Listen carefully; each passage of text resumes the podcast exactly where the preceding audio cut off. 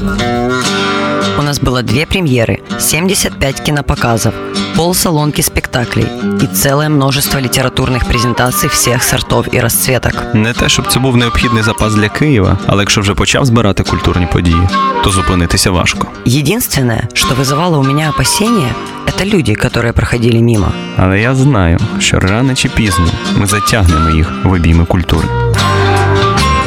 Гонзо Ефір з Тетяною Кісельчук та Євгеном Стасіневичем. Доброго вечора, радіослухачі. У студії з вами літературний критик Євгеній Стасіневич. Добрий вечір. А, я сама себе представлю. І е, нещодавно ще журналістка Тетяна Михайлівна Кісільчук. Дякую тобі Вітаємо за це. вас. Гонзо ефіри продовжуються. Ми продовжуємо підбивати підсумки року. У нас буде сьогодні знов спеціальний гість, гостя. Ми поки не будемо розказувати, хто це. Бо хто не читає анонси в соціальних мережах, той і не знає цього. Сьогодні будемо говорити, як завжди, про літературу, про театр та про майже кіно. Про серіали. Так. Почнемо насправді з літератури. Того разу, пам'ятаєте, оскільки я майже весь ефірний час віддав Тетяні Михайлівні, я не зміг е, поговорити про книжку, яку готував. Е, я. Це, була, це був нонфікшн Йоханана Петровського Штерна, який називається Штетл Золота доба е, єврейського містечка. Значить, що ми маємо знати про Йоханана Петровського Штерна? По-перше, є цікавинки в його, в його генеалогії. Е, Бо він не просто є е, сином Мирона Петровського, чи не найкращого нашого русиста, автора е, книжки про Булгакова, дуже відомої Мастер і город. Він до того ще й брат Каті Петровської. Е, Катя Петровська, оця авторка книжки, мабуть, Істер, за яку вона отримала Оце новини, майже серіал. премію Інгебор Бахман. Ще за недописану книгу вона отримала цю премію, чи не найбільш авторитетну в німецькомовному світі. Словом, там потужна сім'я. Е, і Йоханан Петровський Штерн, він і, і історик, і літературознавець, філолог, публіцист, давно живе в Штатах. Е, і ось ця книжка нарешті до нас дійшла. Там був тернистий шлях. Насправді вона видана в 15-му році, вперше, якщо я не помиляюся. За цю книжку його номінували на Пуліцерівську премію е, в розділі якраз історичний нонфікшн, і правильно зробили. Звісно, це не перша книжка е, Штерна, яку ми знаємо. Е, буквально цього ж року вийшла ще й його монографія Антиімперський вибір. Вона стосувалася п'ятьох постатей, якщо мені не зраджує пам'ять. Ті, хто був по крові євреями, такі як Грицько Кернеренко, Кернер, але вони стали на позиції українства на початку ХХ століття, всередині ХХ століття, як Леонід, е, як Мойсей Фішбен, скажімо, так, е, так само, як е, Людмила Троянкер. Раїса Троянкер, перепрошую. Отже, і до тої книжки в мене було більше претензій, бо він бере всього п'ять постатей і намагається концепт, концептуалізувати на рівні, по-моєму, не дуже широкої вибірки. Він це робить добре, він володіє методологічним інструментарієм, він по-західному заточений, він вміє, щоб було і важливо, і цікаво читачу. Це все йому вдається. Але е, от якраз оця базова концептуалізація, оця загальна рамка, вона викликала певні сумніви в мене. Чи, чи є все саме так? До штетлу фактично претензій нема.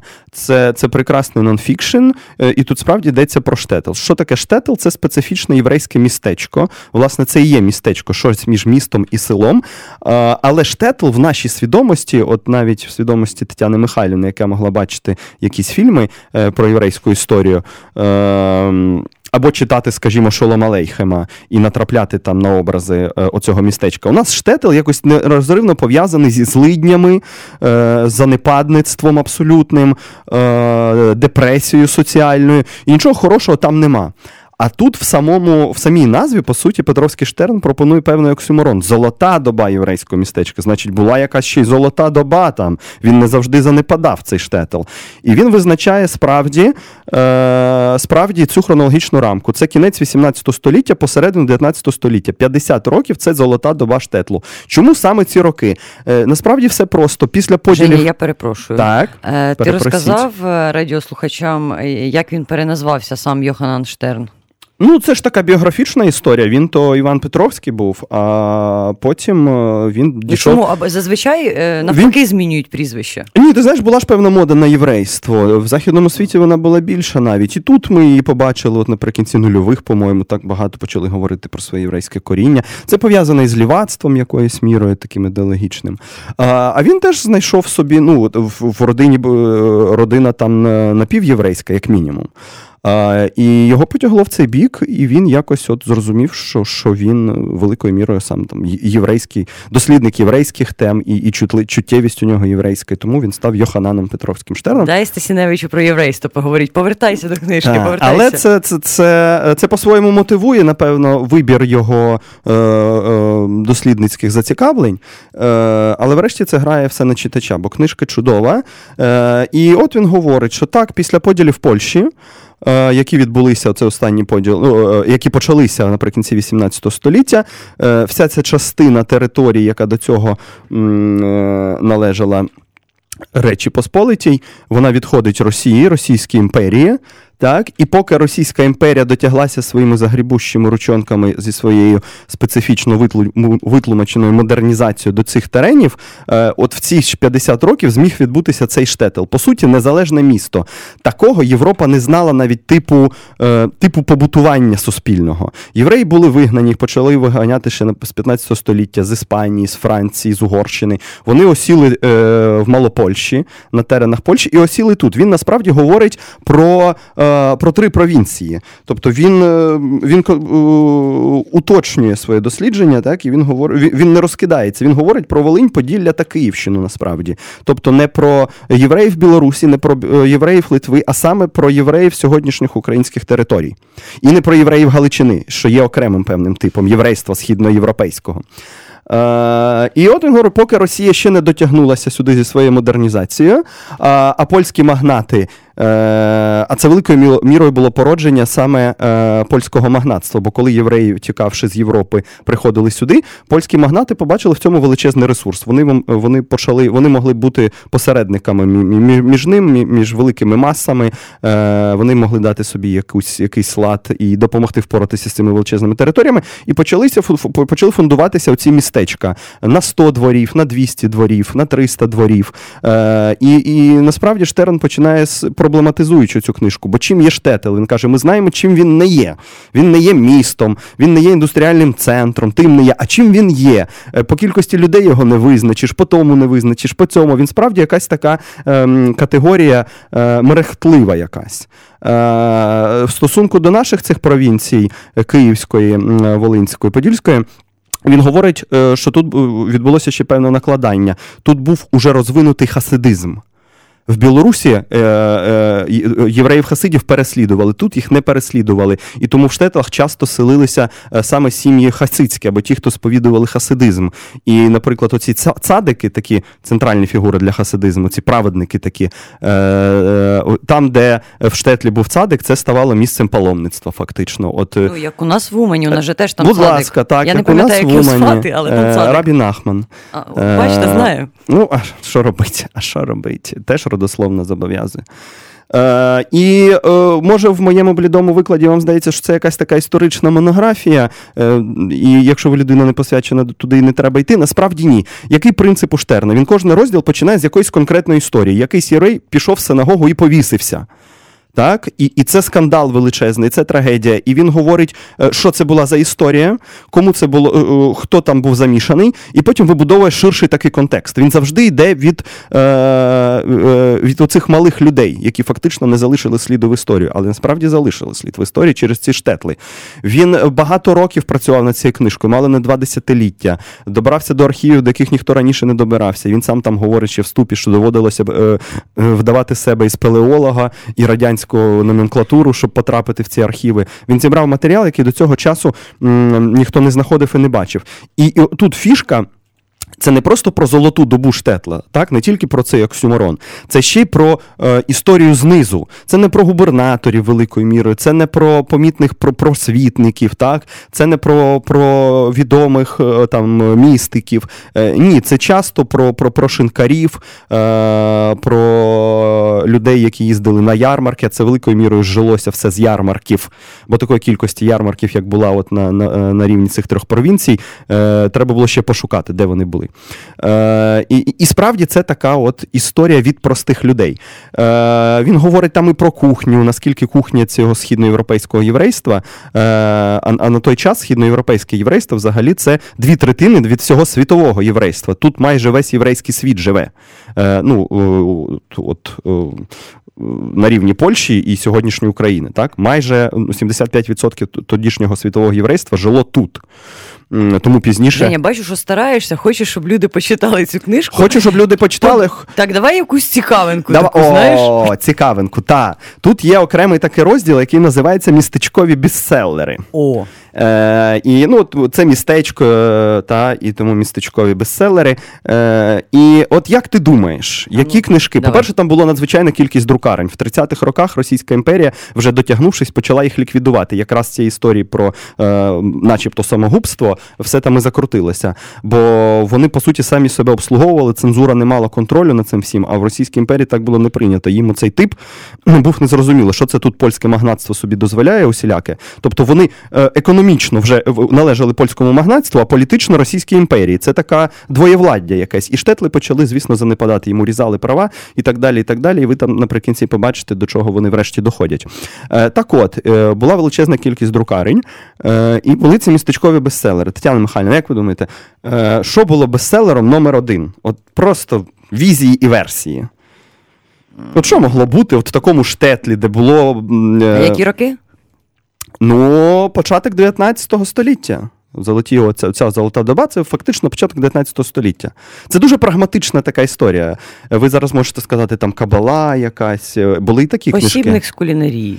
Е, близько пульнули, але не допульнули. Календар насправді. О, клас. Календар такий кишеньковий, в якому були зведені всі свята: католицькі, православні, єврейські. Е. Для чого? Для безпеки елементарної. Вони мали знати, коли сусіди щось святкують, і просто не соватися, скажімо, туди.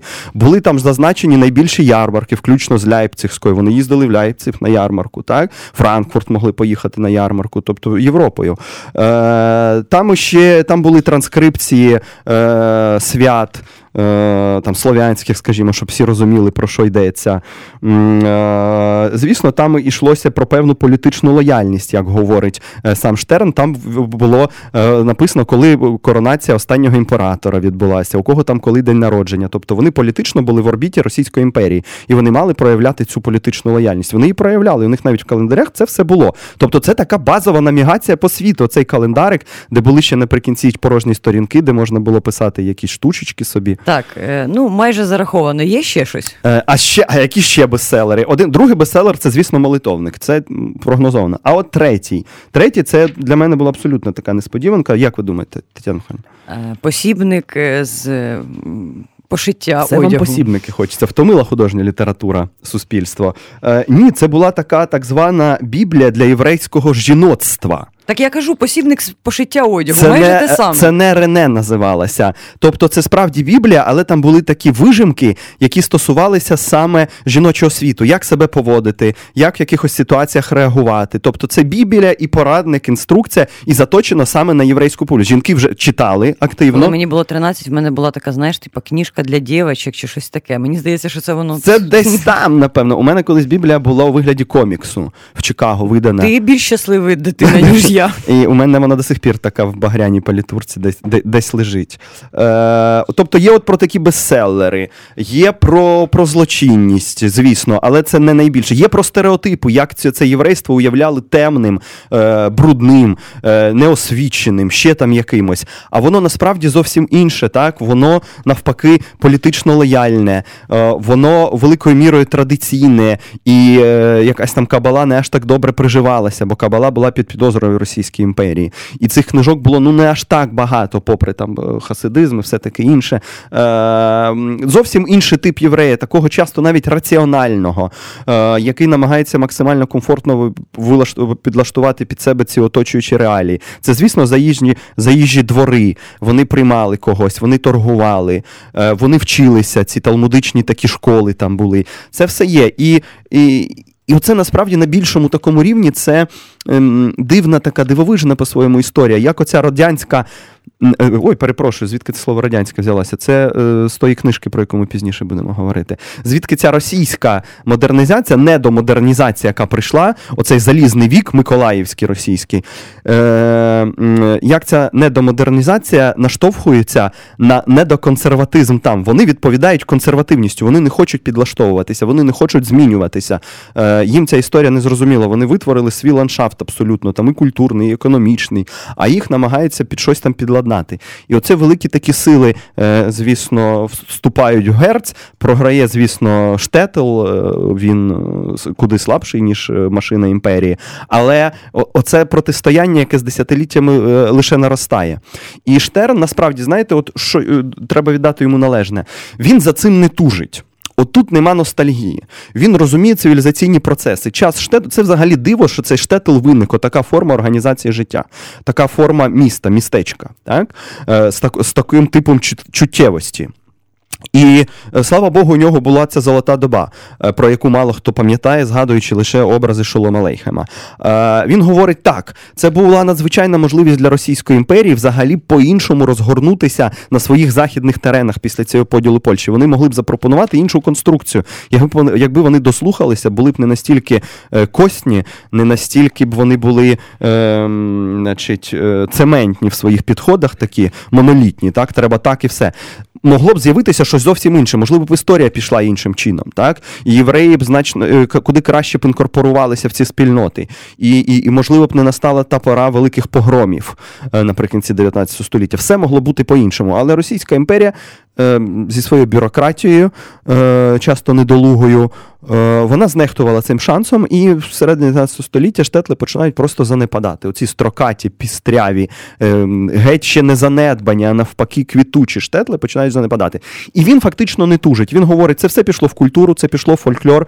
Певні наші установки до сих пір, навіть на рівні мовних конструкцій, там був специфічний свій їдиш. Вони розмовляли то їдишем, але це був такий більш ашкеназький їдиш, волинський їдиш це називалося. Так, все, пішов уже, пішов. І і, і він він говорить, е, що у нас десь в крові, і навіть у українців, оці всі штетлівські штучки, е, вони можуть бути до сих пір. Ми просто їх не відстежуємо. А якщо ви почитаєте цю книжку, е, ви побачите, можливо, щось навіть на рівні свого побуту дуже впізнаване. Ви ніколи не могли подумати, що прийшло ж штетлів, яких вже нема 150 років, а воно все є до сих пір. Хай навіть ви не з єврейських родин, єврейської крові у вас нема. Словом, чудова книжка, абсолютно переконлива, дуже доступно написана, без усілякої такої термінології, якої я може користувався під час цієї розповіді розповіді. Е, все дуже просто, легко. І ну, де ви ще почитаєте про єврейський штетл? Справді, так, українською ну, я, мовою. Я, я почитаю, я почитаю, то я бачу, як ти старався. Так хотів бідолага. Спасибі. Хоч поки, поки Женя читав книгу, є книжку, я ходила на виставу. Я, Точніше, я за цей тиждень сходила на три вистави. У мене був дуже театральний тиждень, але перші дві. Не зраділа я від перших двох і дуже якби малася за опору третю, дуже на неї сподівалася, і вона мене не розчарувала. Тим не менш, ми про дві ті перші теж поговоримо. Але коли будемо підбивати підсумки з людиною з театру, яка до нас прийде в якийсь із наступних четвергів, так? Е, та, та, у нас будуть підсумки, які стосуються е, саме так, театру. Е, отже, та вистава, яка мене не розчарувала, це вистава, яка називається Сон Аліси, режисер Владислав Троїцький, театр Дах. А я би хотіла сказати, що, по-перше, про самого Владислава Троїцького і про, про театр Дах. А я коли зайшла, я попросила відразу мені налити багатійшу настойку, як завжди. А мені якийсь хлопчик сказав, та нема у нас ніякої ні багатійшої, ні ніякої настойки. Ти, дівчино, ти що? Жінка скоріше. Отже, отже, а я е, така, знаєш, злякалася і і згадала, що я ходжу в театр в театр Дах уже 10 років. І подумала, коли він існує, почитала власне про це. Театр Дах був створений 94-го року. А, Уже 25 років Владислав Троїцький творить нове обличчя України. А, Ти знаєш, я довго думала над ем, цим цією виставою і взагалі над його творчістю. І для мене Троїцький це такий новий Гоголь, тому що Гоголь в свій час він брав модель України і завертав її в містичну е, таку обгортку. А Троїцький те саме робить: він бере Україну, але обгортає її в свій абсолютно дивовижний світ. Сон Аліси це теж не вистава, це не можна назвати виставою. Це таке. Е, Безфабульне е, ритуальне дійство театральне, де структурною основою є музика насправді. Пояснити, якщо хтось з вас бачив уже сон Аліса, я сподіваюся, що вже бачив, ви зрозумієте, що пояснити це насправді дуже складно, але я буду максимально намагатися. Отже, що ми бачимо на сцені? Ми бачимо на сцені десь, ви, ви пам'ятаєте, дах це дуже маленький театр і дуже маленька камерна така сцена. Ми бачимо 10 молодих людей. 10 дуже красивих молодих людей, тому що Таких, як ти, те, як е, дякую, Женя, е, те, як е, Троїцький працює з сценічними образами, це ну варте взагалі окремої уваги. Крім десятьох красивих, харизматичних, фактурних молодих людей, ми бачимо дуже багато реквізиту. Та? Ми бачимо драбини, декілька великих драбин. Ми бачимо повністю все запроторене. Музичними інструментами, барабани, контрабаси, фортепіано, е, ну тобто дуже багато музичних інструментів, тому що власне структурним елементом є музика для Владислава Троїцького. І що у нас далі відбувається? Е, Ну, ні, я, я ж кажу, безфабульно, сюжета немає, але там постійно монологи повторюються мінімум двічі. Вони, по-перше, повторюються українською і російською мовою, але тут навіть не в мові справа, тут справа в подачі. Наприклад, там є такий безфа... теж безфабульний діалог, типу, ми і тут і тут ми приїжджаємо в Нью-Йорк. І це, звісно, така дира. І тут він, ну, типу, актор там такий харизматичний актор то лі діла Чикаго. І все все змінюється в одну секунду. Починається джаз, починається драйв. Вони всі починають страшенно танцювати. Він каже: то лі діла Нью-Йорк, яка дира. І все знову стає дуже Е, зараз тут наш е, режисер за пультом показує нам що? Так, е, ні, він просто щось. А, це він... пантоміма якась а, така. Пантоміма, Я забув, до речі, сказати, перепрошую, поки так. от ти у нас же є незмінні речі. Е, Моє бажання дивитися на Тетяну Михайлівну, е, любов Тетяни Михайлівни до сучасного мистецтва і наш режисер за пультом Юра Пітько. Якого ми називаємо Коля Кульгавий. Дуже так, любимо. Спасибі. Е, отже, е, і ось це постійно змінюється. Ці фанфари змінюються. Тобто, ну, вони це роблять це постійне дійство. Е, в цьому можна вбачати, ну я в цьому вбачаю, як одні ті самі ситуації різними людьми сприймається, тому що потім інший актор, уже, який грає на фортепіано, розказує цю саму це історія молодого поета, який називає себе Я був почти вторим Артюром Рембо. Ну, як завжди, це історія поета. Це історія так. поета, який не пам'ятає своїх вір... геніальних віршів. І перший актор, який з фанфарами Чикаго, Нью-Йорк, він розказує це дуже так розлого і а, яскраво. Інший... За пломбом. За пломбом, і ну там дуже багато дійства такого театрального, оцього ритуалу. А інший актор розказує це дуже спокійно, окрім, наприклад, такого теж взривного скандального моно. Е, Монопрограшу на фортепіано. Тобто ми постійно бачимо, це з кожним з акторів, з актором відбувається.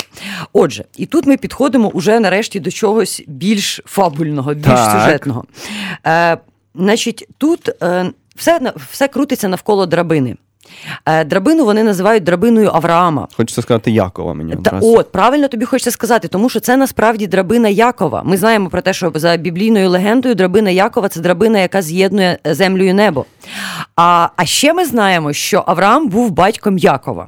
Mm. У них це драбина Авраама. Це ну, можливо єдина річ, яку я так і не розгадала. Тобто, люди добрі, якщо ви дивилися цей спектакль і розгадали, чому драбина Якова стала драбиною Авраама, будь ласка, напишіть мені. Але пане Владиславе, ем, напишіть мені. Не, ви нам напишіть. Пишіть да, ті, хто дивилися. Е, до речі, коли я виходила курити в антракті, це це ж дуже мило. Це про це завжди гарно писати. Красиво. Типу, ти виходиш з театру, виходить Владислав Троїцький, і хтось до нього підходить і каже: з днем народження, Влад. Ну в нього вчора було день народження. Я би я би хотіла побажати много йому щастя, еліта. здоров'я. Реально много еліта, бо поки існує Владислав Троїцький, я вірю в український театр Він і буду в нього ходити. грандіозні речі. А отже, повертаємося до драбини Якова. Е, От і. Е, Далі відбуваються, е, ну далі все одно монологи і так далі. і так далі. Але а, один із головних таких всі діалоги вони дуже іонесківські, якщо mm. так правильно сказати. Чому б? Ми можемо вигадувати слова. А, да. ну, Як діалоги у Іонеско, абсурдистські діалоги. Наприклад, я собі ну, постаралася по пам'яті записати. А тут ну, хтось два актори. Радіотеатр, наша Радіо... постійна рубрика. Наша постійна рубрика. Е, Тут стоїть драбина. А що її тримає? Стіна. А де стіна? Та щойно була тут. Не могла ж вона зникнути під землю провалитися. А де драбина? Та усьо. А як же вона стоїть? Та тримається за стіну, а де стіна? Та щойно ж тут була? А як же вона стоїть? Ну, Тобто, оце постійно повтор. А тепер повертаємось назад до поета. Е, Так, нам телефонує наша гостя. Нашу гостю зустрінуть обов'язково. А ви ж нам все-таки розкажіть, про що ж ця історія? Е, врешті? Так, е, дякую, е, Женя, що нагадав. І повертаємося до поета, який десь в своїх оцих типу віршах каже: так ми же всі знаходимося в стіні плача. Тобто у От них такої. стіна плача тримає драбину Якова. Ну, Драбина про Штетл драби, драбина Авраама. Да. І там ще є діалоги, наприклад, про погонщика верблюдів і верблюда, такий ж самий Іонесківський, вони е, один чувак робить з іншого верблюда, таким же діалогом. Mm-hmm. І там пустеля. Тобто, А потім ще з'являється Адам і Єва. Адам і Єва, пустеля, е, драбина е, і, власне, стіна плача. Коротше, біблійних відсилок дофіга, але вони такі дуже тоненькі, в тому сенсі, що не нав'язливі. Вони не нав'язливі і дуже рідко зустріти. Ти коли потім я вже сіла сьогодні, сама собі написала, тому що важко було це все скласти до докупи. Бо вони постійно співають, танцюють, говорять. Різні дуже речі, не зв'язані між собою, фабули немає, і ти ну такий ти тіряєшся. А, Отже, в чому сенс? Дивися, і один так. із останніх діалогів. А, е, Значить, з Аліси, якою кожна дівчина на театральній сцені, кожна дівчина була Алісою в той угу. чи інший час. Вона каже про те, що м, життя таке смішне, коли ти на нього дивишся зі сторони, і таке складне, коли ти ним живеш.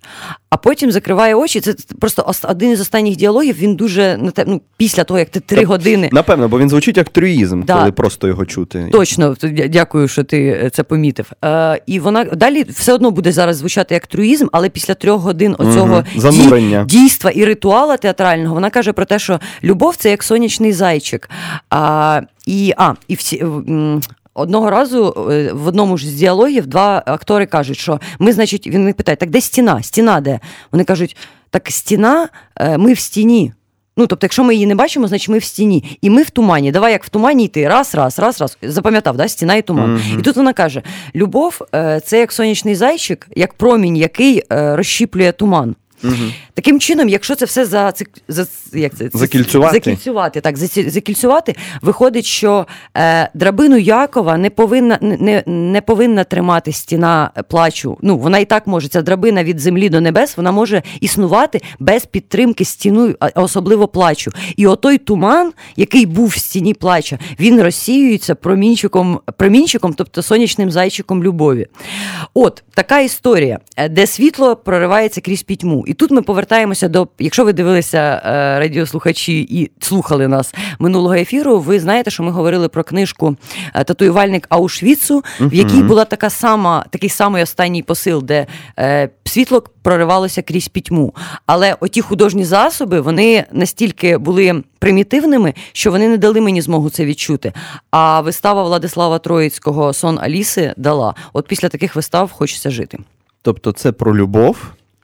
Я б не сказала, що це про любов. Це одна із угу. ліній. Одна з тем. Я б сказала, що це про е, м, життєствердність. Да? Що поки ти думаєш, що твою драбину Якова має щось тримати, наприклад, стіна плача.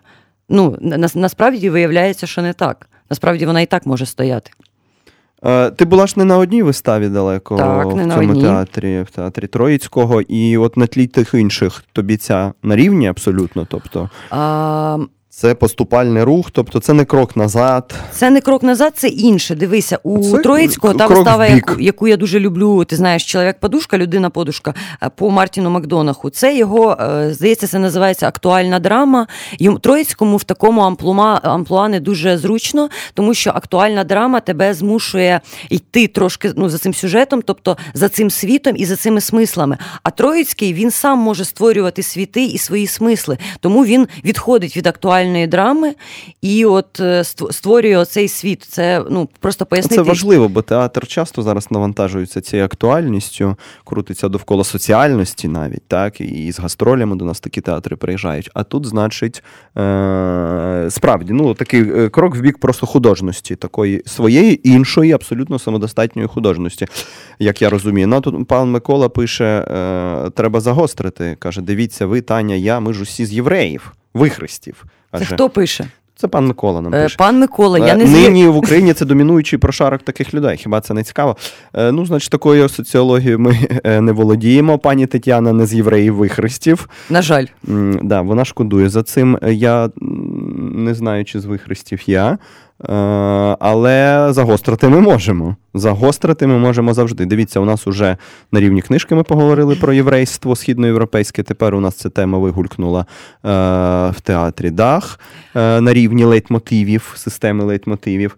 А після паузи вона Е, ще один раз з'явиться. Так, але Женя, так як у Троїцького я вже неодноразово сказала, що музика грає, відіграє надважливу просто роль. Я не можу не згадати, що е, з 6 по 16 грудня в Києві пройде джаз Без. Це 18-й міжнародний джазовий фестиваль, який об'єднує десятки міст України і Польщі. Він відбудеться в е, клубі 32 джаз клуб, і квитки можна купити на сайті клубу. А хедлайнер цього фестивалю Логар. Роберт Річардсон з США. І зараз ми послухаємо, звісно, джаз. А, е, Боже, Діану Крол хотіла сказати Нору Джонс. Юрка, Запускай. Hey, Mr. Mister, you get on my day, but you better leave my nights alone. I'm leaving in the evening, then I'll be going home. Hey, Mr. Mister, you can have my baby, I'm never yours to own. And only I miss the time when I want it, and only I should leave my night alone. Put a face on to wear through the day, it's a heavy uniform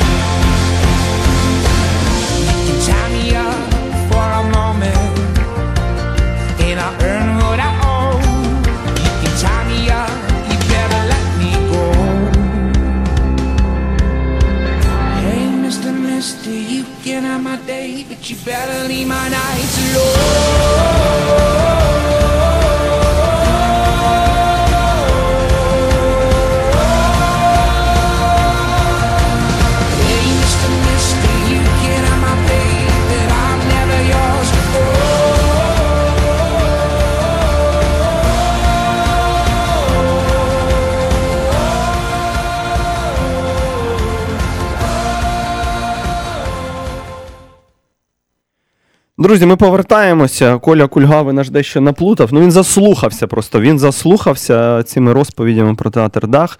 Е, Тільки що у нас звучало Bronze Radio Return, Mister Mister. Нора Джонс обов'язково буде в наступній паузі перед тим, як зайде наша гостя. Тому без паніки все під контролем.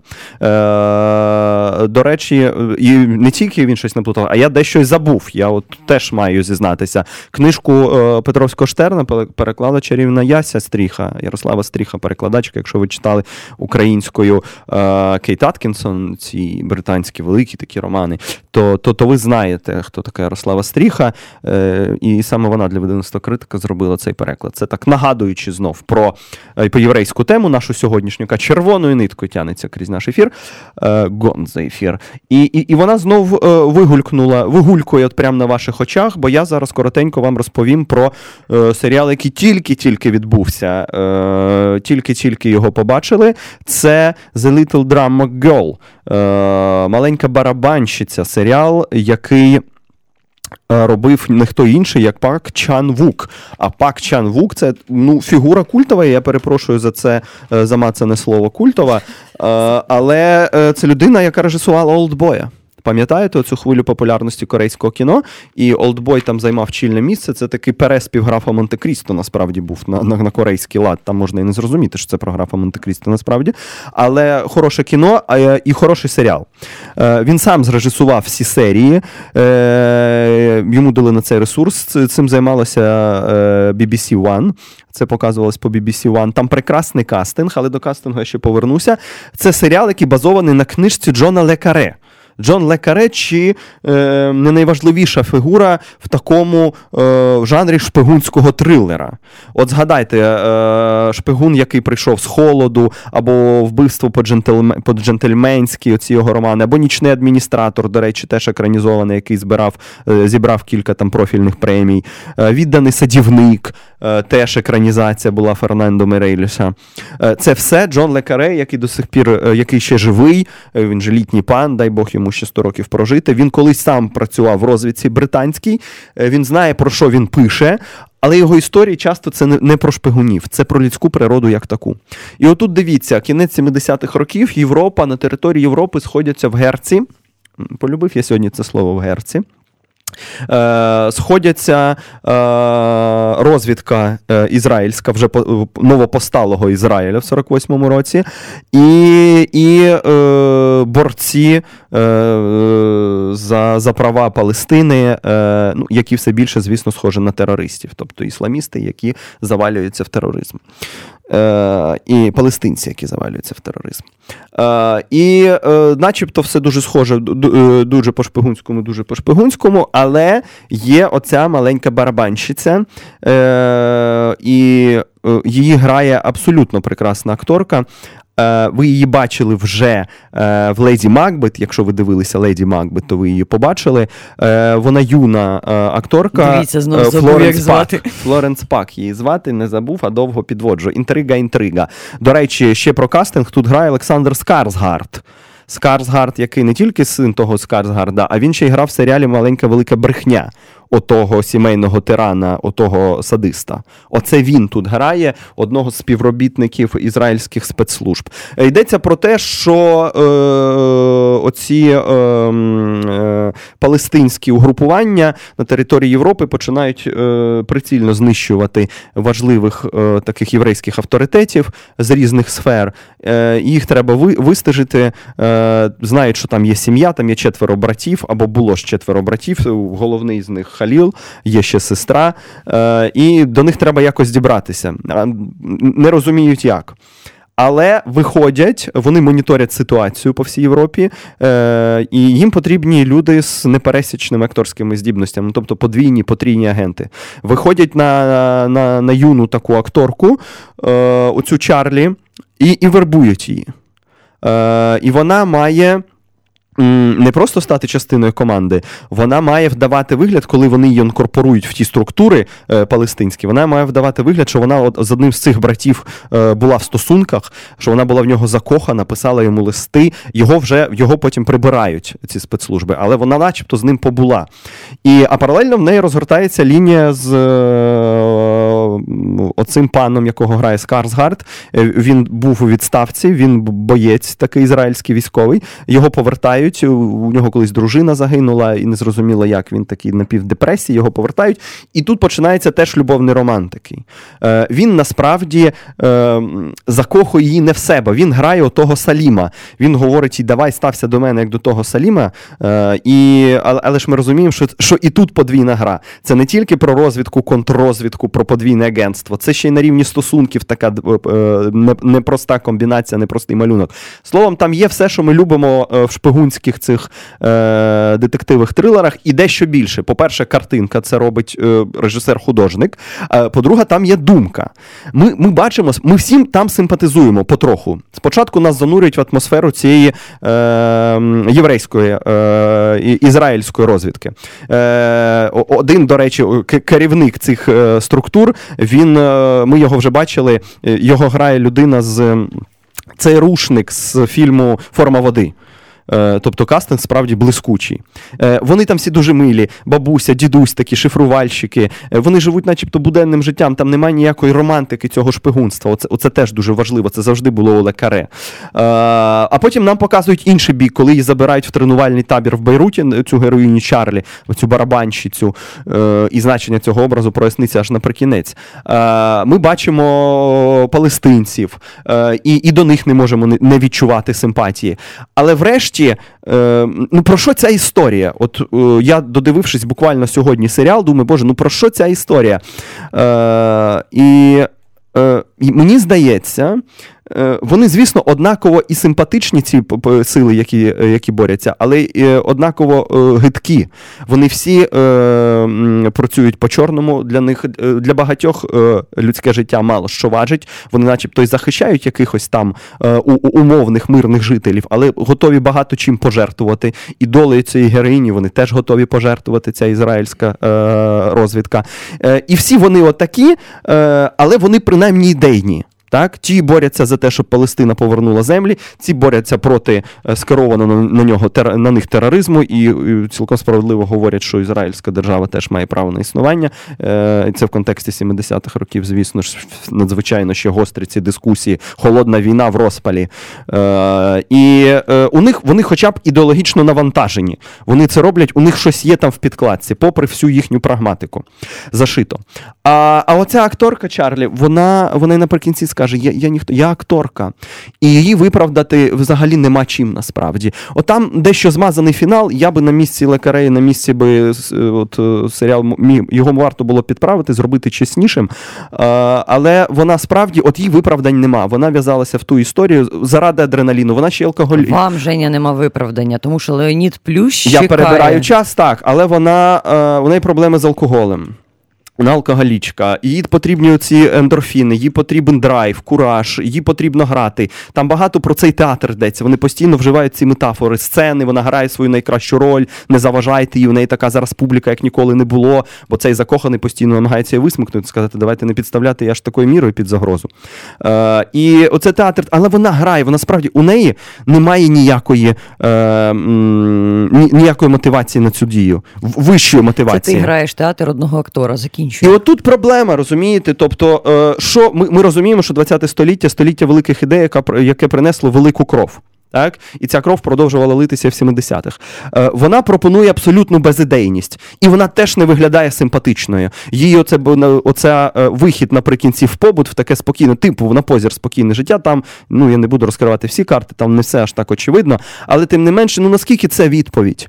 Тобто, спочатку пірнути в цю історію, а потім сказати, я поза всіма цими речами і я вибираю тихе життя, то вибирала б його від початку. Словом, там більше питань, ніж відповідей. Е, на те Джон Лекарей великий автор, Натая Чан Вон Пак хороший режисер. Е, і е, страшенно я вам раджу The Little Drama Girl подивитися. Всього шість серій. І найважливіше подумати про шпигунський формат взагалі. У нас зараз же час теж розвідки, контррозвідки, спецоперації, Бабченко помер, Бабченко не помер. Е, оце все здається, що в такі кризові часи жанр шпигунського трилеру має бути затребуваний. В, цій обгорці дуже добре розповідати про те, що відбувається сьогодні, що у нас відбувається з духом часу, з нервом часу. Е, прекрасний формат насправді, широка рамка. Е, я був радий, якби у нас з'явилися такі тексти. Будемо на них чекати, а поки підемо до лекаре і маленької барабанщиці. Е, і тепер, тепер. У нас ще є одна книжка. Перед тим, як зайде наша гостя, ми маємо сказати про щось сказати коротенько про ту дилогію, яку видало видавництво Комори, презентувало буквально на цьому тижні. Я думаю, хтось із Да, вас треба був. сказати, що книжка стара, така достатньо Ці книжки дві не нові. Одна з них 78-го року у карнавалі історії. Ми говоримо про Леоніда Плюща взагалі, друзі.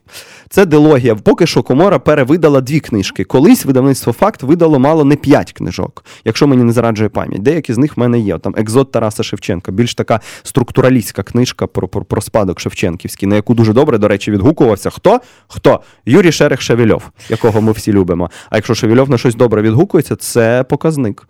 Так от, е, вийшла поки що дилогія, перевидали найпопулярнішу, наскільки це можливо. Плющ все одно страшенно недооцінена фігура. Недооцінена, непрочитана, не, не проінтерпретована. Хто він? Він дисидент, е, людина, яка брала участь в правозах. Чого брала, він, на жаль, у 2015 році помер. Е, Він встиг, правда, повикладати в Могилянці, моїй рідній, але я не був на цьому курсі. У мене якраз тоді Ой-ой-ой. була криза е, е, внутрішня, д- довша, е, екзистенційна, скажімо, е, трирічна криза. І я пропустив цей курс. І я до сих пір цього не можу пробачити, що я не послухав Леоніда Плюща в академії. Але він встиг повикладати, але до цього ще, ще, ще в 60-х він сам то був математиком, який вступив в цей рух, е, який е, познайомився з шістдесятниками, потім з дисидентами, почав підписувати, почав Я розповсюджувати для сам простих видав. людей скажу, а не для таких, як ти, з Могилянки. Скажи. А Чому плющ для, для нас всіх дуже важлива Так. фігура, окрім літератури? Тому що.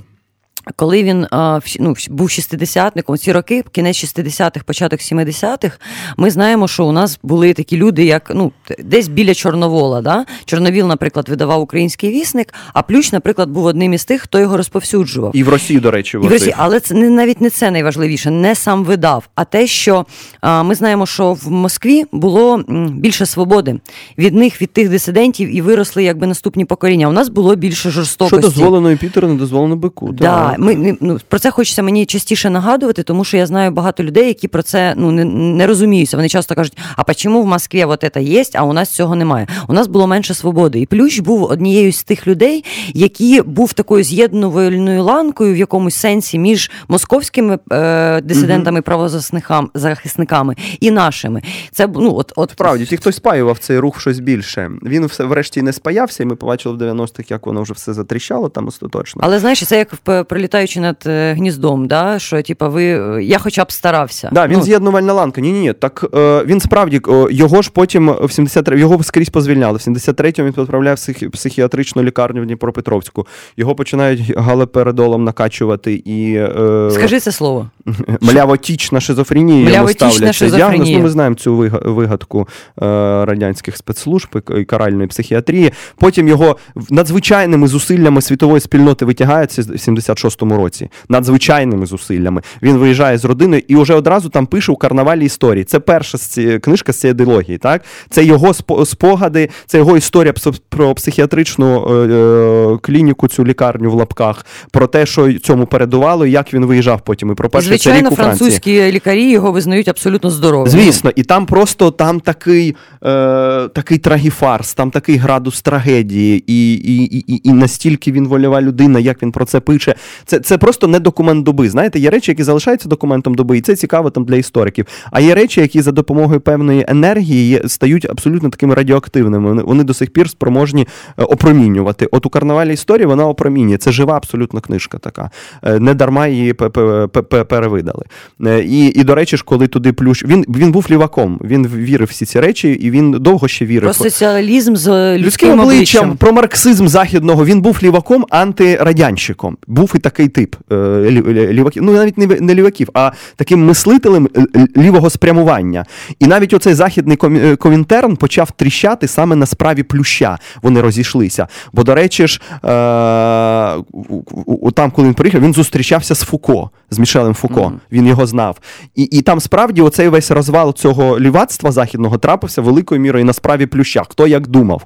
Хтось виправдовував союз, хтось не виправдовував. Тобто він і там, е, значить, відзначився. Е, але потім він фактично відходить е, від такої е, політичної ангажованості і дрейфує в бік літературознавства. Пише, пише про Тараса Шевченка, це екзот Шевченка, більш структуралістська книжка в дусі Тартуської школи, в дусі Лотмана. А, потім майже 20 років працює над книжкою про Миколу Хвильового. Його таємниця або прекрасна ложа хвильового. Так, вже і назва загадкова. Ця книжка вийшла в 2006 році. І знаєте, в чому найбільша біда? Тут можна довго не говорити про це. Біда в тому, що ця книжка за уже 12 років, вона по суті в ротації була. Ну, її можна було знайти і прочитати. У карнавалі історії хтось почитав, про неї знають. Е, Оця його таємниця фактично пропала, просто запала в безодню кудись. Не відбулося не те, що дискусії. Хтось там на рівні якихось рецензій відгукнувся, але ну мовчанка Але ж вона то- дуже складна. вона то складна, і це ж по-своєму вирок. Е, і, і тоді був, і, і, і сьогодні е, це певні не речі, які б ми не хотіли чути про нашу гуманітаристику. І я, як якась її така нелегальна частина цієї гуманітаристики, теж відчуваю ну, і провину, і жаль за те, що не знайшлося критичної кількості людей, е, яким, е, які б спровокували дискусію довкола цього. В нормальному в нормальній ситуації гуманітарній це був би вибух просто. Про це билися, ламали списи. Ну, ну, ну рік точно годіли б всі.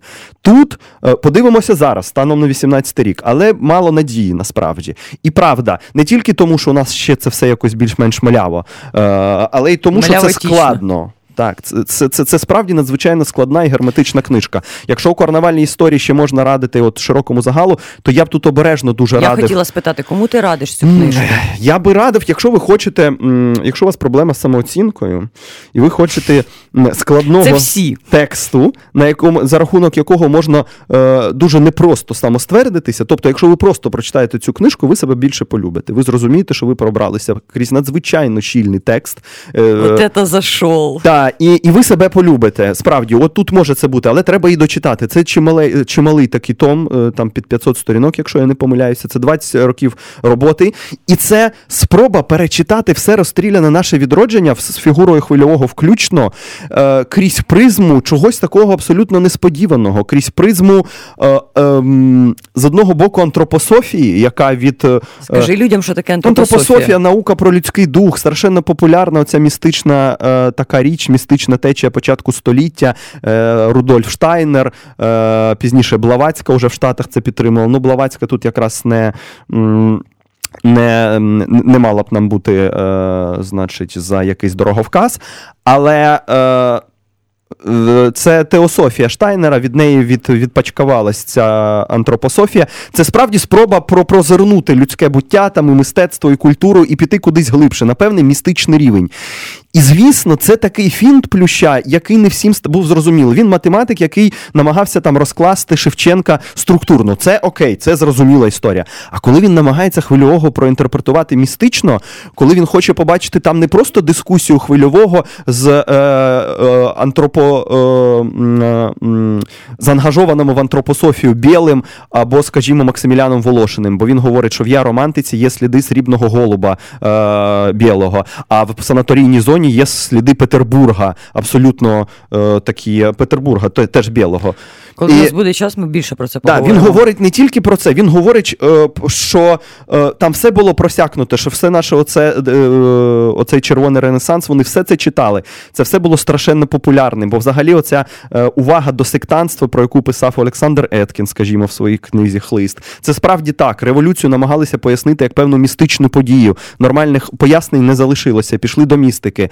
Але він, знаєте, от в чому, от що мене найбільше ну, по-хорошому навіть невротизує в цій історії з цією книжкою. Він намагається пройти по дуже тонкій межі між е, конспірологією, яка, звісно, як ми пам'ятаємо, є порно для інтелектуалів. Ну, тобто конспірологія, яка як така забавка, заборонена фактично, і чимось таким, що можна абсолютно точно підтвердити. У нього все-таки склад математичний, науковий. Він дуже довго виставляє декорації. Він говорить, чому ми можемо це зробити, і починає наводити якісь ну там 200 сторінок. Він просто м, хоче довіру викликати з нашого боку. Потім іде глибше, показує, як в всіх цих текстах е, скільки там систем лейтмотивів. У нього там центральний чи не центральний образ мушкетон. Сам хвильовий пише про цей мушкетон. Е, Це е, мушкет, який стріляє в різні сторони одразу. І він говорить, що так працює постійно хвильовий на рівні образу, на рівні фонему. Він навіть говорить, що він отак от цілить в різні цілі просто св- своїми текстами. Так і врешті доходить до якоїсь таємниці, яку він, звісно, обіцяв розказати Любченку перед своїм самогубством.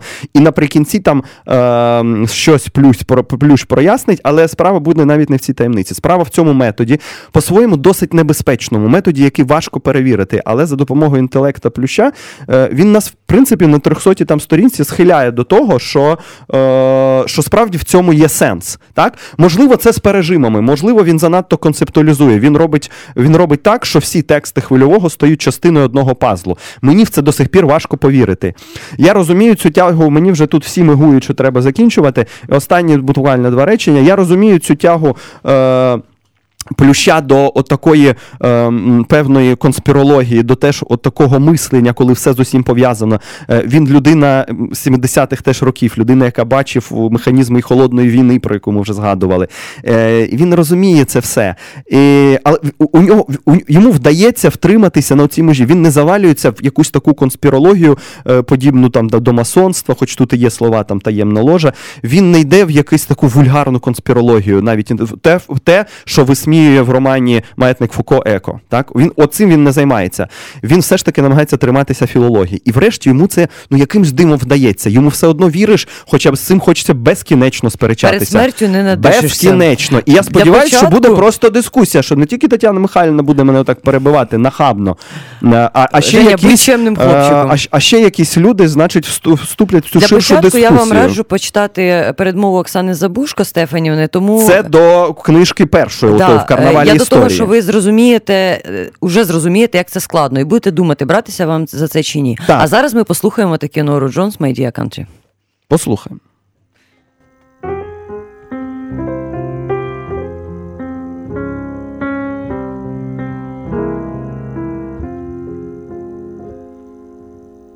Twas Halloween and the ghosts were out, and everywhere out and though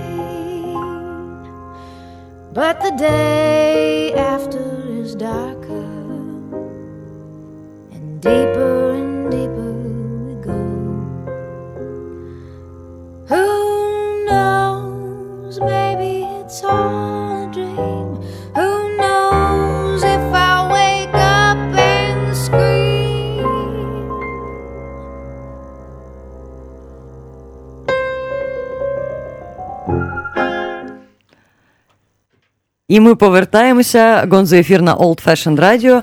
А з вами в студії Тетяна Кисельчук та Євгеній Стасіневич. Е. І до нас нарешті, після Леоніда Плюща, доєдналася кураторка Ксенія Малих. Привіт, Ксюша. Женя, привіт. Привіт. Яка нам допоможе. Так чи сяк підбити підсумки, ем, які сталися в, в світі мистецтва.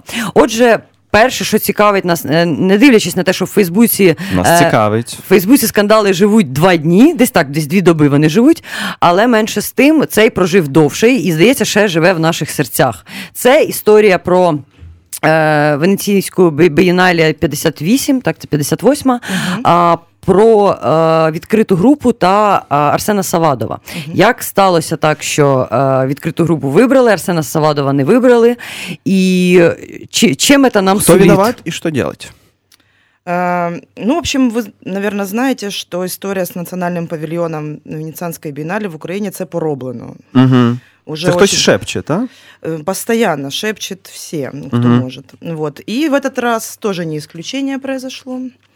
Каждый год есть попытки сделать процедуру более прозрачной, еще больше денег выделить и так далее. Но тут есть одна большая загвоздка в том, что у нас нет своего павильона.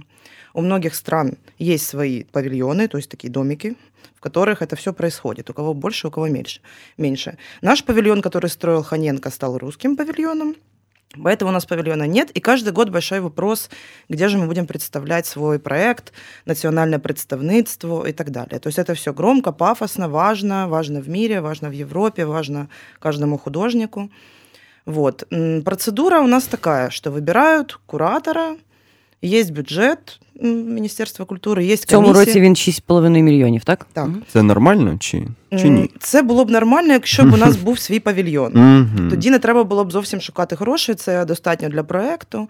Але у нас нема павільйону, тому левова частка йде на, Створення. на оренду.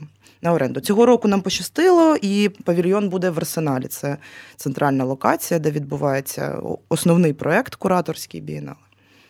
Так. Ксюша, я е, перепрошую, я радіослухачам поясню, які не бачили прес-конференцій. У нас була одна прес-конференція, де відкрита група пояснювала, який проект вона представить.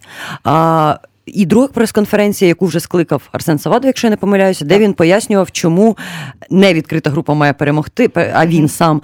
Е, Обидві конференції особисто у мене викликали іспанський сором. Отже, Це давай. наша провідне така емоція за останній ми місяць, зі Стасіневичем підбиваємо підсумки і по словах. Знаєш, ми Мгм. говорили до цього з журналісткою, у нас було слово вигальмовувати, а тепер таке нове слово. Ну, тобто, що за рік сталося? Іспанський сором. Іспанський сором. Отже, давай спочатку про відкриту групу, про Мгм. те, як вони представили свій проект. Ну, по-перше, це була прес-конференція, яка не мала представляти проект. Це Міністерство культури представляло кураторів. Вони представили кураторів, вони всі приїхали до Києва, їх представили, вони назвали свою поетичну назву, трошки розказали, як вони планують його робити. Як змогли? Як змогли, так. Там було м, такі, як ми їх називали потім, голоси любові. Це такі. Культурні тітушки, які прийшли для того, щоб Культурні тітушки. Турні тітушки які теж прийшли е, е, з, зі сторони табору е, художника, який зайняв друге місце, і почали закидувати питаннями такими. Так, як... а давай по, по іменах. Там був Костя Дорошенко. Чи Да, входить він е, в культурних тут Ні, ні, е, культурні тітушки сиділи в так. Такій локалізованій зоні і задавали питання, деколи вскакували, рвали на собі сорочку, кричали: це ж національне представництво, треба національне Мгм. мистецтво. Артисти. Да, було дуже дуже гаряче. Е, І рівно за добу Арсен Савадов скликав свою прес-конференцію, де пояснив, що сталася помилка культурна, що насправді він мав е, поїхати і представив тізер своєї відеороботи, яку хотів представити. Ти на чийому Давай, боці? давайте радіослухачам теж пояснимо, які не в курсі про роботи самі.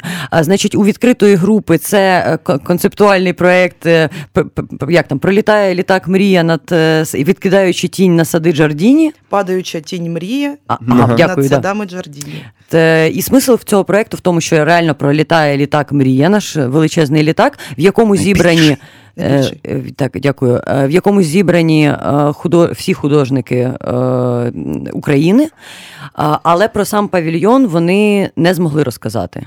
А Савадов? А у Савадова це відеопроект з того, що ми побачили. Мені казав куратор Олександр Соловйов, що те, що він показував, це не змонтований варіант. Це тізер. А, так, це тізер, е, в якому це така перефразна Мерлін Монро, е, Монро, яка приїжджає до солдат, і вони, ну і ну і все, все, все, все в цьому- дусі. Ви на чиєму боці, е, колеги? Давайте визначатися. Чи, чи, чи, чи- тут же ж можна визначатися? Є Ну, одна я- сторона, є інша. Ну, будь-хто може подивитися мою стрічку Фейсбука і зрозуміє, на чому я боці. Так що я А можеш, будь ласка, Да, да. Я, озвучити? я, е, якщо сказати, що зараз суспільство розділилося на два табори, наша Ага. художня спільнота.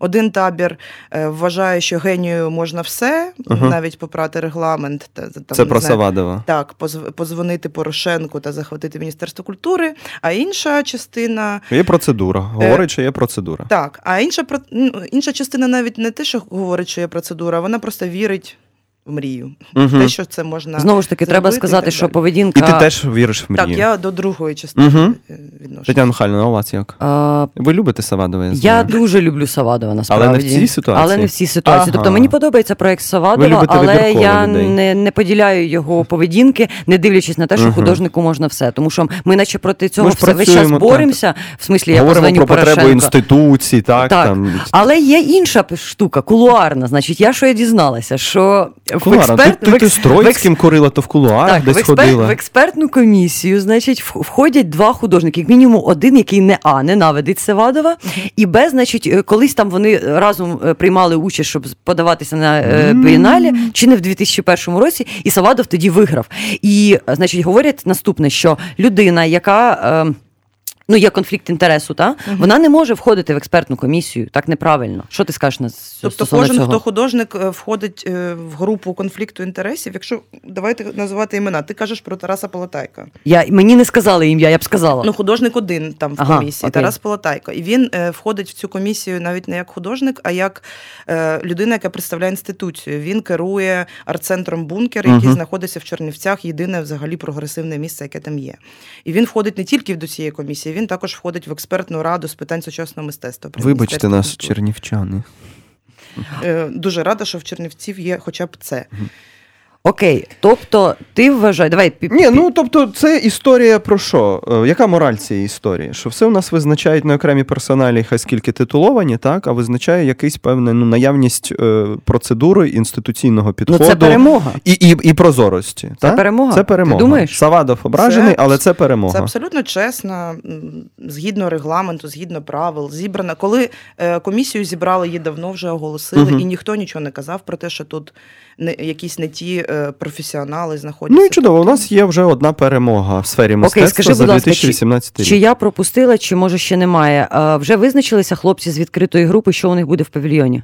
Е, Ще вони працюють ще над цим, і вони представлять це за регламентом бієнали до 1 лютого. Тобто буде ще У них є час. Так, у них є час, вони працюють, і в них, в них є свій, своя манера, в якій вони працюють. Це Мгм. група, в них е, демократичний спосіб прийняття рішень. Тобто це процес. Слухай, а ще е, перша жінка е, Олександра Гнилицького написала таку трошки на- наївну Наталя штуку, але прикольно, да, що а чому вони не можуть поїхати на бієнале разом? Типу Савадов в павільйоні, а у них пролітає літак над садами Джардіні. Ну, окрім того, що це перша жінка Гнилицького, має сказати, що це кураторка, одна з перших е, Соромно мені в зараз. сучасній Україні. Тепер у мене Так. за щодо себе тебе Наталю. Наталю, вибачте, будь ласка. Таня, Таня. Е, і як жінка, це один з моїх улюблених мемів першої прес-конференції. Е, там була цитата: як жінці, яка закохана у Венецію, мені шкода Венеції. Ми, ми хочемо зробити такий мерч. То компромісний варіант тут не варіант. Це... Ні, ну е, це не можна об'єднати Мгм. абсолютно різні парадигми. Я думаю, що, Піхнуть що, що жодна сторона на це б не пішла, і тим більше обраний кураторський проект він має так, бути цільним, цілісним так, і ну, це такий, е, типу, давайте жити дружно. Ксенія, ми в цій частині програми, коли гості до нас вже заходять, нарешті, після того, як Тетяна Михайлівна Коли наговорилася. Стасіневич договорить про плюща. Так, і нам, до речі, до сих пір питання про плюща пишуть. Друзі, давайте вже десь окремо про це поговоримо, товариші. Бо справді тут у нас Ксенія Малих, і ми б хотіли поговорити, Малих. подумати. е, Малих, перепрошую. Ну тут, Це тут всі сьогодні. Не тільки Коля Кульгавий помиляється, знаєте. Е, поговорити про певні тренди, тенденції, визначальні якісь реперні точки. Що ще було за цей рік, 18-й підзвіт? Привітний нам сьогодні. Ти б, якби от так пройшлася по певним точкам, що б ти обов'язково ще згадала? Я б обов'язково згадала ті те реформування, яке відбувається зараз з музеєм національним художнім в Так. Києві, який в народі називається музей з левами. Угу. Зараз там відбувається реконструкція, тобто зміниться зовнішній вигляд музею зсередини. Вони не тільки постійно ремонтують дах, і зараз так само. Е, Ви знаєте, це найбільша проблема музеїв в Україні. Це дах. найдорожче. Так, найдорожче і найпроблемніше, тому що повністю порушує всю систему, яка має зберігати мистецтво. Це перша функція Угу. музею. А ти була б хорошим продюсером, ти думаєш так про реальні речі. Я В нашому стратег. джаз-бенді чи де? Так, не треба. Мені вистачає роботи. Е, Тобто реконструкція, яка має коли завершитись? Вона скоро завершиться і буде дуже, дуже знакова. Я, я це слово не дуже люблю, але це справді буде знакова виставка нова з, з відреставрованих е, ікон е, братського монастиря. Це і цей дизайн цієї виставки буде виглядати не так, як звучить виставка ікон. Це буде просто супер е, вибух, е, пушка, як там зараз кажуть. Так, все, ми йдемо, ми йдемо. Е, Жара, двіж. Да, да. Це, так намажуть, ніхто так не намазав. Ну і ось уяви такі слова в контексті Національного художнього музею використовувати. Це гордість, я думаю, всього нашого художнього Коли спільноти. можна святотатство робити, то не можна пропускати. Святотатство наше все. Так, значить, реконструкція. Добре, Так. Тетяна Михайлівна щось там занотовано, але може Ні, ти ще ні, я, скажи. хо- я хочу, щоб про реперні точки ти закінчила. Що, Ні, що? ну, я ще хочу сказати про те, що я зараз е, спостерігаю. Це діяльність культурного фонду. Угу. Я е, не скажу, що я зараз бачу, як супер класно робляться проекти, але я вже бачу фінансування. Бачу, там почався збиратися архів в Одесі. Е, є ще питання до якості. Хто його Е, очолив? Архів е, культурний Наталія фонд. Ривко, це кураторка. А на базі музею Одеського музею Мгм. сучасного мистецтва. Це приватний музей, але вони, отримали грант спільно з Харківською інституцією і роблять архів. Тобто, це архів наше все, так що Мгм. це супер круто. Ну, от Одеса і Ройтбург. Так, саме точно. Може, це вже якась така стара новина.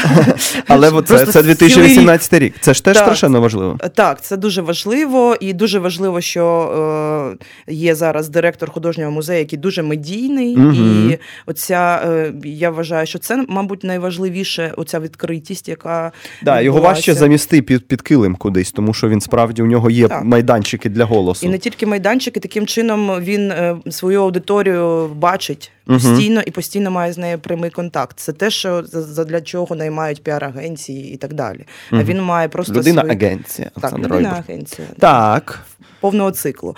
Ось так що я вже бачу якісь Отже, ре- реконструкція, культурний е, фонд. Культурний фонд, так. Е, Там дуже, наскільки я розумію, короткі строки реалізації проекту. Це може стати проблемою потім з приводу якості, але Де саме? е, в в грантах, в реалізації грантів культурного Мгм. фонду. Мгм. Але коли ти бачиш, що там Івано-Франківська, я сьогодні побачила анонс, виходить книжка про мистецтво 90-х Івано-Франківська.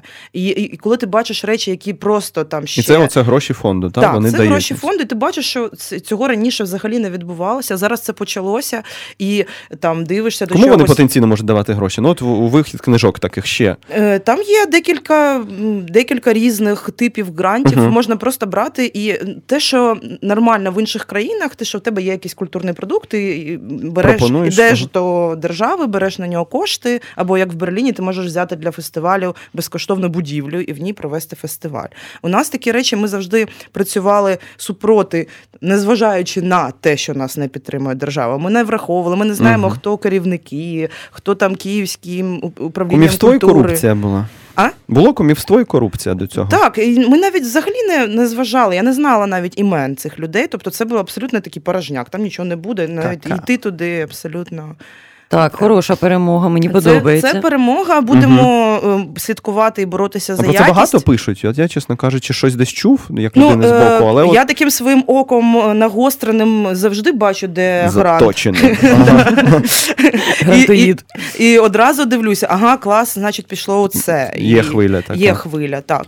Ну і великі виставки в арсеналі художників. е, Раніше Наприклад, там не було персональних виставок. Наприклад, виставка Проценка? велика Олександра Гнилицького, А, Гноїцького Кирила окей. Проценка. І, і е, Ці виставки підтримує масштабу... культурний фонд? Ні, ні, ці виставки в арсеналі. окрема А, вже це, це, це, це вже Окей, інше. це вже про мистецтво. Можна про арсенал буліт. трохи поговорити, бо Так. у Тетяни Михайлівни в захалявній книжечці там є якась кількість питань занотована, так? І, але мене історія з арсеналом теж от якось, ну, тут мені є що спитати, чи, Мгм. чи ти, як там представниця Пінчука, відчуваєш, що ви абсолютно значить, конкурентні такі структури?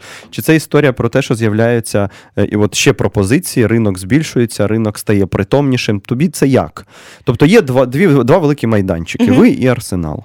Ну, Так, чи є ще щось? Я не можу сказати, що у нас є конкуренція. Взагалі, Нема? хоч на якомусь рівні культурних подій, поки що нема. Навіть так. Переклички, перегуки, ніхто ні під кого не копає, не Ні, намагається ми, ми співпрацюємо. Ага. Мене, наприклад, запрошували, я вела кураторську екскурсію Кирила Проценка виставкою, тому що вони знають, що я його досліджувала. Угу. Вони мене запросили написати текст до його каталогу. Тобто ми постійно А, обмінюємося. тобто це співпраця, не конкуренція. Нема Так. Ну, скандалу, перемога. нема скандалу, нема чорнухи. Сорян.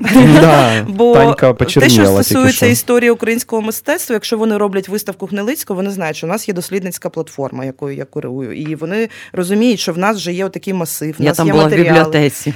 Так, у нас є матеріали. І якщо вони нас не будуть е, запрошувати або враховувати, це буде ну, трошки stupid. Мгм. Тому що е, ну, це буде, значить, ми граємо в різні ворота, а ціль одна та сама, імена ті самі. Єдине, що е, сумно, це те, що, на жаль, це тільки художники, які померли. Ще я, я вважаю, що такі конфлікти, які зараз Танька відбувся, хотіла спитати про це. Ну, такий конфлікт, який зараз відбувся навколо венеційського питання. е, Багато хто каже, що це розкол, розкол поколінь, і це теж правда. Але е, цей розкол і з тим поколінням 90-х, які тоді були зірками, тоді жгли. Він відбувається зараз тому, що нема, по-перше, музею сучасного мистецтва. Їм немає місця зараз. Такого місця достойного, адекватного. Де вони е, можуть йому свої, дорогу. як небожителі, дивитися на нас трошки зверху. Так, але вони можуть бути небожителями або ні, але вони матимуть своє місце. І, Майданчик. і да? якщо б навіть, я не знаю, було б класно дуже зробити Арсена Савадова велику ретроспективу в арсеналі. І там є що показувати. Але ж ми чекаємо, чекаємо. Ну, ось, ось це, це сумно. Тобто тому що на експозиції на, на такі ретроспективи заслуговують ті, хто померли. Вже, Он- да? Тобто виходить, все що вже помер. 2018 рік, а ми все ще граємося, знаєш, оцей е, в розказ. Типу, давай ти умреш, а ми на тебе денег заработаємо. ну, денег там ніхто на тебе не заработає. Там Ну, ясно, предприятие, Але що- просто отакий підхід, да, що ти вже тепер в статусі класика. я думаю, там, что, Мгм. я думаю, что тут дело в том, что мы постоянно догоняем. Мы все время пытаемся догнать, даже с этим архивом, который мы делаем в Пинчук арт-центре. Мы все время, все время говорят, архивируйте нас, вот, мы сейчас делаем. Мы говорим, извините, ребята, мы до вас еще не, не добрались, мы сейчас только там в 93-м. И мы не успеваем, потому что этот архив... нужно- Величезний масив інформації Его нам нужно треба было обробити. сделать еще 10 лет назад, этот архив, нач- хотя бы начать. И мы понимаем, что сейчас мы что-то там наработали, и скоро начнем там эту базу всю нашу откроем. І де Ну, він буде базуватися, власне, де Е, це все. Пінчуки, да? Не, ну, это будет сайт. Ага. Он уже Мгм. есть. Уже, мгм. Мы щас- Наповнюється. Да, ну, он уже наполнен очень не слабо. Просто мы сейчас утрясаем всякие юридические Мгм. вопросы, чтобы получить все права, и будем его публиковать уже, я думаю, скоро. Тобто небожителям і класикам ма- вони б мали мати Їм окремий треба, їм майданчик. треба своє місце, бо місця Мгм. немає. і Через це у нас виходить такий конфлікт. Е, Ну, Ксюша, я б да. хотіла трошки поговорити все-таки про мистецтво і про, Мгм. про кураторство. Мгм. Я з- за собою нещодавно це помітила. Я ходжу тепер, коли на виставки, я дивлюся, як облаштований простір, яка кура- кураторська робота, який внесок. Коли я була, наприклад, ну на останніх декількох виставках, так е, Курбаса, я там мені там сподобалося. В той же час мені е, Рома Міхайлов сказав, що він як художник не бачить там ну, такої кураторської роботи, яка б йому сподобалася. Мгм. Але я ж е, не, не спеціаліст. В той же час я помітила таку штуку на виставці Революціонуємо. Чи, чи ходила ти на неї, чи бачила? Ще не встигла. Дивися, коротко, це смисл в тому, що я не бачу загального просто цілісності картини. Я бачу просто окремі артефакти і роботи, які собі стоять і стоять, і працюють сам на себе. Тобто для мене ця виставка не працює як ці- цілісна картина. Я, я, я зрозуміла, в чому проблема м, е, твоя. Да. Ой, Таньки В мене багато. багато, да. М. Да-да, мы не будем сейчас об этом. Э, Есть, вот ты говоришь, работа с пространством. Куратор – это работа со смыслами. Если мы говорим о групповой выставке, там, где много работ, куратор, каждая работа – это какой-то смысл, куратор должен с- их объединить во что-то. рамку. Да, сделать, не обязательно это может быть рамка, может это пунктирная линия Мгм. или круг, или Мгм. все что угодно, но он формирует из этих маленьких смыслов один какой-то большой. Работа с пространством – это дизайн экспозиции. Вот то, что ты видела на Курбасе, это Александр Бурлака, ну, очень хороший дизайнер экспозиций. И, кстати, музей национальный тоже сейчас все время работает с дизайнерами экспозиции, сейчас с Иваном Тобто це Светличным. окрема людина. Да, этот человек очень важен в сотрудничестве с куратором. Куратор формирует смысл, он пытается это все в форму какую-то облечь, потому что если ты просто позовешь всех 50, 50 художников, которых ты пригласил, и скажешь, ребята, давайте теперь сделаем выставку, это будет очень-очень больно. Тобто їх можна в в літаку мрія збирати, але отак краще не робити. Скажи, а можна поп- попросити тебе пояснити, наприклад, на такому прикладі? Це м, е, в, на виставці знову демократія. Там Мгм. є знову забула, як звати цього художника. е, ру- Зігуючі руки. Е, Ти зрозуміла, так? Да, да. Я зараз Мауріціус. Мауріціо Мауріціо Ката- Каталан, да, это Мауріціо Каталан. Маурісія Каталан. Так, оці його зігуючі руки я пам'ятаю від е, часу, коли вони зігували над папою римським, на якого впав астероїд. Мгм. І от е, і знову Похутаньки вихідні, да, проходять? Ну, е, дякую. Е, значить, умеет развлекаться. як боженька. Отже, і оці зігуючі руки перекочували до нас на виставку в Пінчук арт-центрі знову демократія, і вони зігують в одному просторі е, до святого Варфоломія Деміана Хьорста. Е, от дивися, я як простий глядач, да, я заходжу і бачу. Не от простий, мені, мені, мені цікаво, ну дурний абсолютно. Я не розумію, як воно між собою кореспондується, як воно корелюється, чому воно стоїть в одному просторі, чи є якісь відповіді на це? Ну, у тебя есть какое-то ну, подозрение? Подозріння? Я, мабуть, погано знаю історію святого Варфоломія. Нет, на самом деле не обязательно, есть всегда несколько слоев. Мгм. Есть какой-то, я всегда верю в то, что есть супер какой-то слой, супер ироничный, понятный только куратору или там куратору и его другу. Это я тоже очень люблю эти слои закладывать. И есть еще много других. Например, у нас много есть, э, к сожалению, я часто вижу молодых людей, которые сфотографируются на фоне зигующих рук, тоже с зигующими руками. И это говорит о том, что проблема, которую пытаются все отрицать с праворадикальными движениями, очень очевидна даже в таких культурных местах, э, и это видно. Э, Но это провокативное искусство, которое... Ні, ну приходит дивися, сразу зігуючі туда. руки самі по собі Так. мені були б зрозумілі. Але я в тебе якраз питаю, як вони кореспондуються з святим Варфоломієм. Та Ти ні, видела, ти як он шукаєш легких відповідей. Да, ты хочешь, ти чтобы я тебе пошукай сказала, їх у что ты Леоніда должна Плюща. чувствовать? Знаєш? Ну, Ты видела, как Варфоломей на них смотрит? Іронічно, Не знаю, не факт. не факт. Друзі, Ходи під- ще раз, сходіть, будь по-перше. ласка, в Пінчук арт-центр і подивіться на зігуючі руки святого Варфоломія. Е, Ксенія, у мене ще є таке питання. Ми говорили про Пінчук, про арсенал, про те, що не конкуренти, а ті, хто працюють разом е, по можливості. Скільки взагалі потрібно майданчиків, щоб це ну ти, ти, ти думаєш, от скільки ще потрібно майданчиків, щоб було якось значно краще? щоб Ми відчули вийшли- Щоб ми вийшли на людський рівень. Покращення вже сьогодні. Да. Нам нужен музей современного искусства. Он нужен уже так, что просто А ну, Ксюша, скажи у як на духу, скільки він коштує? Хтось же рахував 100%. Ну, Я, честно, тебе не скажу. Там очень большой вопрос с помещением. Если дадут помещение или будут строить помещение и так далее. Тут Мгм. очень много вопросов таких. То есть музей закроет очень много вопросов. Ага. И вопросы недолюбленных 90-х, и перелюбленных 2000-х. То есть это место, где, которое будет сохранять то, что называется украинское современное искусство. Э, Потому что и тогда уже не надо будет нам всем постоянно замещать его функции. Я даже в Клоузере делала когда-то выставку э, одесского концептуализма, просто потому что ее нигде не было, и, ни- и никто ее никогда не делал. Я делала на палетах, с этим, подкрашивала Мгм. плесень на стенах Я там колись кисточкой. лекції читав, теж коли ще не сильно не звали. А ж- що, ну Да. дивіться. Тобто, ну музей, а окрім нього, ні, перепрошую. ні, ні, ні. Все, музей закриє величезну Он закриє кількість. дуже Але багато по-хорошому, вопросів. скільки б ти ще хотіла бачити подібних до вас майданчиків в Києві? Ну так, про пофантазувати. От є арсенал Пінчук, і скільки б ще б нам на такий на таке місто, як Київ? На самом деле музея хватит. И еще А. там несколько таких точечных, маленьких, Мгм. низовых, э, ни- низовыми, Нишевых. да, нишевых вещей, которые смогут какие-то моно... Такие маленькие высказывания какие-то. Не делать все время срез, Мгм. ретроспективу. Да, да, да. революционную, думкою про вічне. Скрижалі нести. Да, то есть такі там, де можна. Про музей я вже я себе скільки пам'ятаю. Е, ну, типу, я в, в якійсь більш-менш культурній тусовці, ну, років, мабуть, не знаю, 15. Танька, де ти тільки не І е, в- весь час про це говорять. Це- І е, якщо ми Це зараз вже говоримо. стидно просто говорити. Да, вже соромно, я розумію. Але менше з тим, ми говоримо про те, що є якісь перемоги, є якісь прозорі процедури.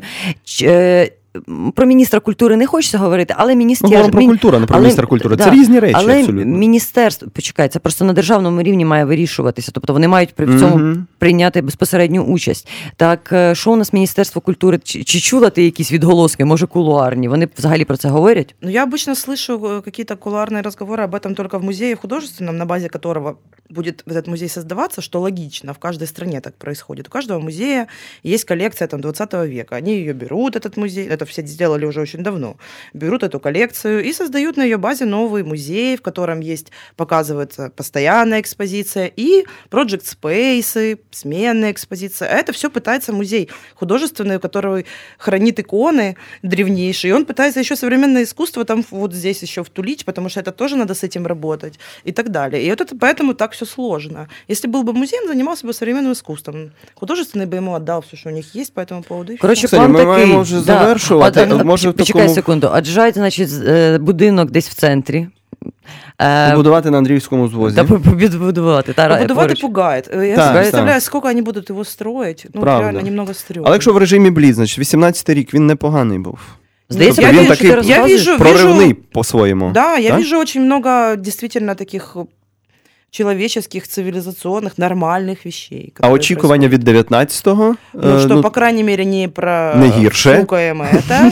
Э, И э, я надеюсь на сообщество, на то, что мы будем, во-первых, критически воспринимать то, что происходит. И І будем будемо вміти сприймати критику. Да, и будем следить за собой. Look at yourself. И следи за тем, что ты делаешь хорошо. Оце теж у нас тепер слово буде. Look at yourself і Це критичне добре. мислення. Це ми запам'ятовуємо, занотовуємо собі в списки, Да, значить. да, Тому это що вместо важливого за испанского рік. стрида- Так. стрида. Я хочу підкреслити цю річ. Насправді ми говоримо постійно про те, що має все бути прозоро, маємо себе нормально поводити і відноситись до критики нормально. Але це, Але до, ми- вс- це до всіх. А коли до мене, То ні, почекайте. То все, я ви почніть я дзвоню- спочатку, а потім і я підтягнуся. дзвоню Порошенку. Ви, ей, ви, ляпи. Ксюша, дуже тобі вдячні за те, що ти так нас надихнула. Ксенія Малих, мистецтвознавиця, кураторка, менеджерка. Спасибі, Ксенію, що ти до нас прийшла. Ми поговорили про мистецтво. Е, Це був Гонзо ефір На Old Old Fashion Fashion Radio. Radio. Тетяна Кисельчук, Євгеній Стасіневич. Значить, дивимося хороші розумні серіали, читаємо. Е... Леоніда Плюща. Читаємо е, ексцентричну філологію, ходимо в Пінчук арт-центр в Арсенал, чекаємо на музей. І до, е, до того моменту, як ми почуємося за тиждень, ви себе, значить, бережіть і тримайте голову в холоді. На все добре. Бувайте, друзі. У нас было две премьеры, 75 кинопоказов, полсалонки спектаклей и целое множество литературных презентаций всех сортов и расцветок. Не те, щоб це був необхідний запас для Києва, але якщо вже почав збирати культурні події, то зупинитися важко. Единственное, что вызывало у меня опасения, это люди, которые проходили мимо. Але я знаю, що рано чи пізно ми затягнемо їх в обійми культури. Гонзо Ефір з Тетяною Кісельчук та Євгеном Стасіневичем.